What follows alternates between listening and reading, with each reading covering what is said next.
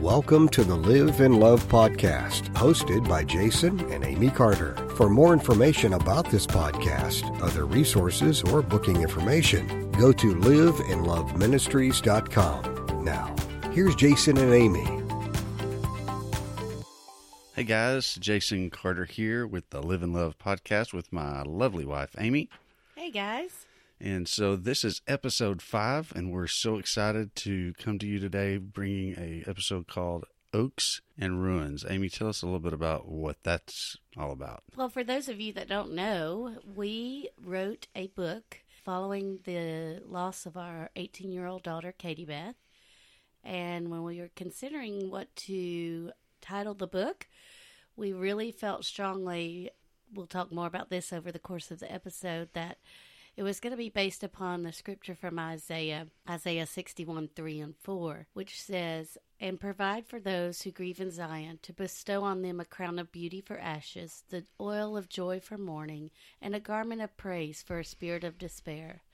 They will be called oaks of righteousness, a planting of the Lord for the display of his splendor.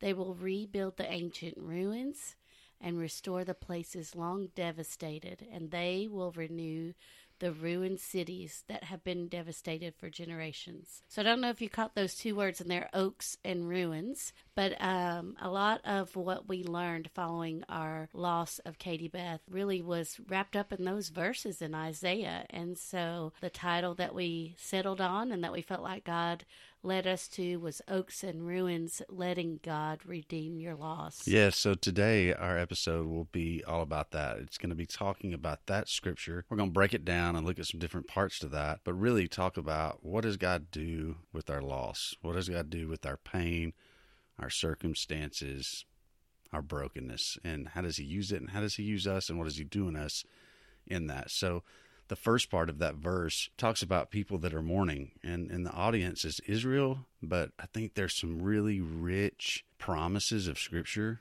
for us today in this that we can apply because God's principles, though the context may be at a different time period or different situation, God's principles stay true forever. So they're always true. So I think this is true for us today. And he talks about those people that are mourning, and he says that he will bestow on them a crown of beauty for ashes the oil of joy for mourning, and a garment of praise for a spirit of despair. Now, some translations actually say instead, but if you really look it up in the original language, it, the best meaning of that, or the best rendering of that, is it's for beauty for ashes, which is really an exchange. Amy, you mentioned, you know, a long time ago when we were looking at this verse, and it, it had such great meaning for us, and we were seeing it pop up over and over you made a, a, statement about this particular nuance of the verse. Yeah, I mean, the bottom line is to me, this verse says that we're going to have those ashes, we're going to have the mourning, and we're going to have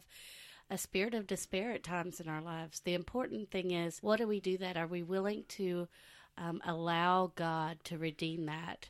And that's the crucial part is we've got to give it to him because we can hang on to those ashes and mourning and despair, or we can say, God, take this and help me walk through this and exchange it for beauty and an oil of joy and a garment of praise. That's so crucial that we've got to offer it to Him. We've got to allow Him to take those things that are hurting and painful and and exchange it for something beautiful. Isn't it interesting, Amy, how sometimes it's so painful, whatever it is that we're dealing with, and yet we want to hold on to it it's almost like, especially if we've lived in it for so long or we've felt the effects of it for so long, that so so much of the time it's a comfort place for us. It's a comfortable place. We hate the pain of it, yet we won't let it go. Right? We won't make the exchange and give it over to him because you know there's a risk there. You know what will he do with that? And I also find it interesting that when we let go of it, what he actually gives to us, that he gives us the ability to actually praise him. Yeah, well, and the thing is too, this isn't a end all be all like you give God your pain and hurt and it never hurts again. You know, I think it's still a process of walking through that and especially with the grieving process like yes, we have to allow him to redeem that loss, but we're also going to still feel the effects of that loss and that pain probably for many, many years, maybe for even our entire life. The key is, like you said, Jason, I think just not staying there because it's in the staying there where we can lose ourselves. Yeah, absolutely. Absolutely. So when we make the exchange, he gives us beautiful things. He gives us the ability to praise him, which comes from the joy that he also gives us in that. The next thing it says is that those people who mourn, they will be called oaks of righteousness, a planting of the Lord for the display of his splendor. In the introduction of our book, we kind of explain why we name it Oaks and Ruins. But one of the things that we do there is we talk about oak trees. Because oak trees, like I guess every tree, they're unique in and of themselves. They have their own characteristics, but oak trees are deeply rooted. They have a root system a taproot that goes way, way deep in the ground that gets its nourishment and all the things that it needs to grow. But it also has this really wide root system as well. And that root system, they say, can be sometimes three, four, up to 10 times wider than the actual crown of the tree on the top, which means it's almost impossible to uproot these things once they're they're really fully grown oak trees even you know there have been major hurricanes that haven't been able to take them down and it's just a beautiful picture. So an oak tree is beautiful when it's in all its splendor. It's like beautiful, but it's deeply rooted. And the other thing that we found when we read it was that when it's around other oak trees, that they will literally intertwine their root systems which make them stronger. And there are such great parallels with oak trees. And what this verse is saying is that when we walk through hard things, when we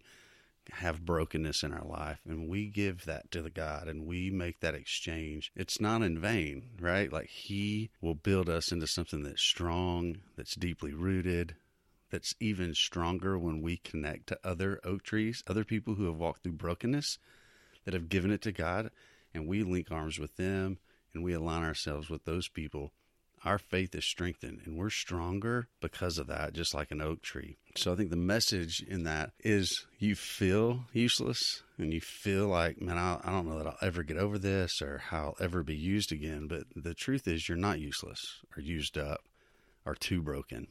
See, your pain is what he uses to make you stronger, like Jesus.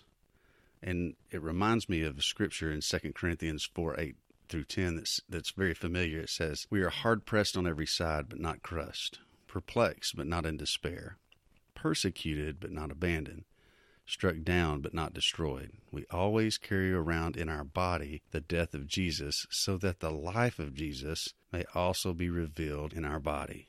And that last phrase is just, it just jumped out at me when I read it again. After we talk about all that stuff, that we're not destroyed and we're not abandoned, but it says we carry around the death of Jesus, the destruction and the brokenness of Jesus, so that his life may be revealed in us as well. So he makes us into oaks so that the life of Jesus may be revealed. As it says at the end of Isaiah 61 3, it's for his splendor, which actually leads us to the next point, which at the beginning of Isaiah 61, verse 1, is the actual part of Isaiah that Jesus read when he started his ministry. And it says he says to us that he came to heal broken hearts, to set captives free, to release from darkness prisoners. Because God is all about restoration.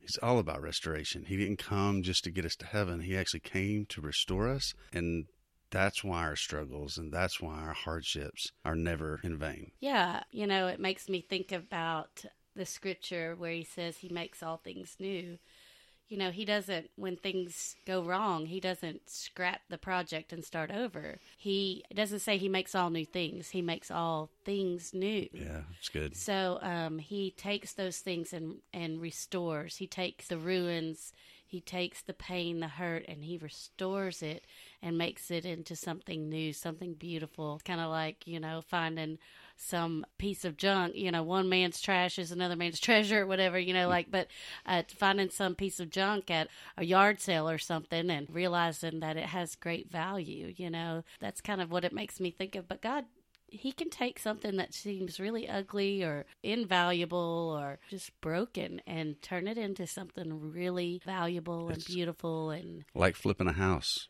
finding that messed up nasty house that nobody really want and they come back in and they make it into what it was actually intended to be from the very beginning. Yeah, he doesn't see the brokenness or the dilapidated house or the broken item or junky item at the yard sale. He sees what it can be, what it could be, and he sees that in us too. Absolutely, and and I think that's some uh, uh, such a lesson for us that God sees us the way He intends for us to be. Everything He created us to be, that's how He sees us. Even if we don't see ourselves that way, even if we see just brokenness and mess and ruins. And I think it's how we need to see other people as well, because that's the whole point of that last part of the verse that actually says, They will rebuild the ancient ruins and restore the places long devastated. They will renew the ruined cities that have been devastated for generations. He's going to use the broken people, the mourners, the ones that he has built into oaks of righteousness to do just that. But we have to have a correction of vision when we see people. We can't see people in their brokenness. We have to recognize that they're broken and give them grace in that. But I think we have to see them the way that they could be, the way that God intends for them to be, and all that God can do through them. And it helps us to be able to, to use what we've walked through to help them be renewed. Yeah, and um, you know, it makes me. I remember, I think I mentioned this before in one of our, our previous episodes, but I remember coming home that night from the hospital after we'd gone to Atlanta, gotten the call about Katie, and um, saying to you, you know, I just don't want our pain to be wasted. And, you know, God's been so faithful to that. And the bottom line is he never wastes a hurt. He never wastes pain. He he will use it for a greater glory if we'll let him. Makes me think about a couple of examples, other examples of that. Joni Eareckson Tada you know, if you don't know her story, I would encourage you to go look it up. What an amazing thing that God has done through her life and um, the lives that she's touched through um, the tragedy that, that she walked through. I think about historical figures like Corrie ten Boom and what she went through in her life, uh, living through the Holocaust and everything. So, um, and I know we talked a little bit m- more detail about this in our episode three, No Pain, No Gain. So if you want to go back and, and listen to that and get some more insight about what we said about allowing God to use your pain for good, I would encourage you to go back and listen to that episode. And it, it makes me think, too, like they would have never probably stepped into what they're doing, which has brought restoration to the hearts of so many people had they not gone through what they went through. They had total different plans for their life, I'm sure. Yet, through the pain is what put them on the trajectory to fulfill God's will and, and bringing restoration to other people. So I think it's just really important for us to remember that, that it's not in vain, that there's always a, a bigger purpose and God can use anything.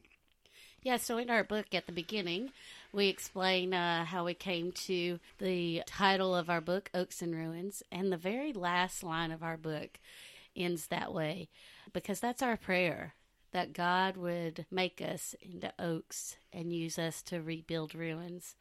And we just want to encourage you in whatever situation you're in, whatever your story is, whatever challenges or pain you may be dealing with, to make that your prayer God, make me into an oak of righteousness and use me to rebuild the ancient ruins. Use this situation, use my pain um, to make me into that strong oak and to help me rebuild others and restore others who are broken. Yeah, so asking God, what are you up to in my life? What are you up to in my circumstances and situation? And looking for opportunities that God places in front of you because the bottom line is someone needs to hear your story. I think we lose sight of the fact that, you know, we just think our story is not really that significant. Yet there's somebody who needs to hear your story. There's somebody that needs to maybe just see your faithfulness as you walk through your path, as you walk through that brokenness and see your faithfulness in that. And that will bring hope to people, which ultimately will bring restoration and they will walk, step in and walk into who they were created to be. Yeah, we so we hope this uh, episode has been an encouragement to you. We really felt compelled to do this particular episode this week because we're going to be launching a small group book study this week at City Church of Chattanooga. And um, if you're interested in being a part of that book study, we would encourage you to go on to our website or go to the City Church of Chattanooga website and check that out there. Or just come to City Church Wednesday night and somebody can direct you to where we're meeting. Absolutely. And if you can't make it this particular Wednesday, that's okay. We're going to just kind of intro this week and then we're going to actually jump into chapter 1 next week. So we you won't miss a lot if you can't come because it's short notice. But we want to invite you. Uh, the City Church website is thecitychurch.cc, and if you'll just navigate through, find the small group stuff, it'll, it'll give you a place to sign up, and you can sign up there. Or, like Amy said, just show up and we'll plug you in, and, and we'll go from there. We'll have books, so you don't have to do that unless you just want to go ahead and buy one on the website but we'll have those with us, and uh, we would be honored if you would, you know, pick one of those up. Yeah, and like Jason said, even if you can't be a part of the book study group, uh, we would love for you to go on to the Live and Love Ministries webpage and go to our store and purchase a book there. We hope it would be an encouragement to you. It's not just about child loss, but really any kind of loss because we know there are going to be different people dealing with different kinds of loss over the course of their lifetime. We've had people who are cancer survivors, stroke survivors, people who have suffered from abuse that have read our book and just said what an encouragement it was to them. And, and that's been our prayer from the very beginning is that somehow through sharing uh, the lessons that we've learned about walking through loss, that we would be able to encourage and bless others. So we'd love for you to go on there and order a copy of that for you or a friend or someone you know that might be hurting or walking through a season of loss. Thank you again for tuning in and listening to the podcast. And we ask that you would subscribe so you don't miss an episode, but also that if this meant something to you or one of our episodes has impacted you, that you would share that with other people. But also check out our Facebook and our Instagram and like those. We'll give you some encouraging stuff. So until next time, live well and love well.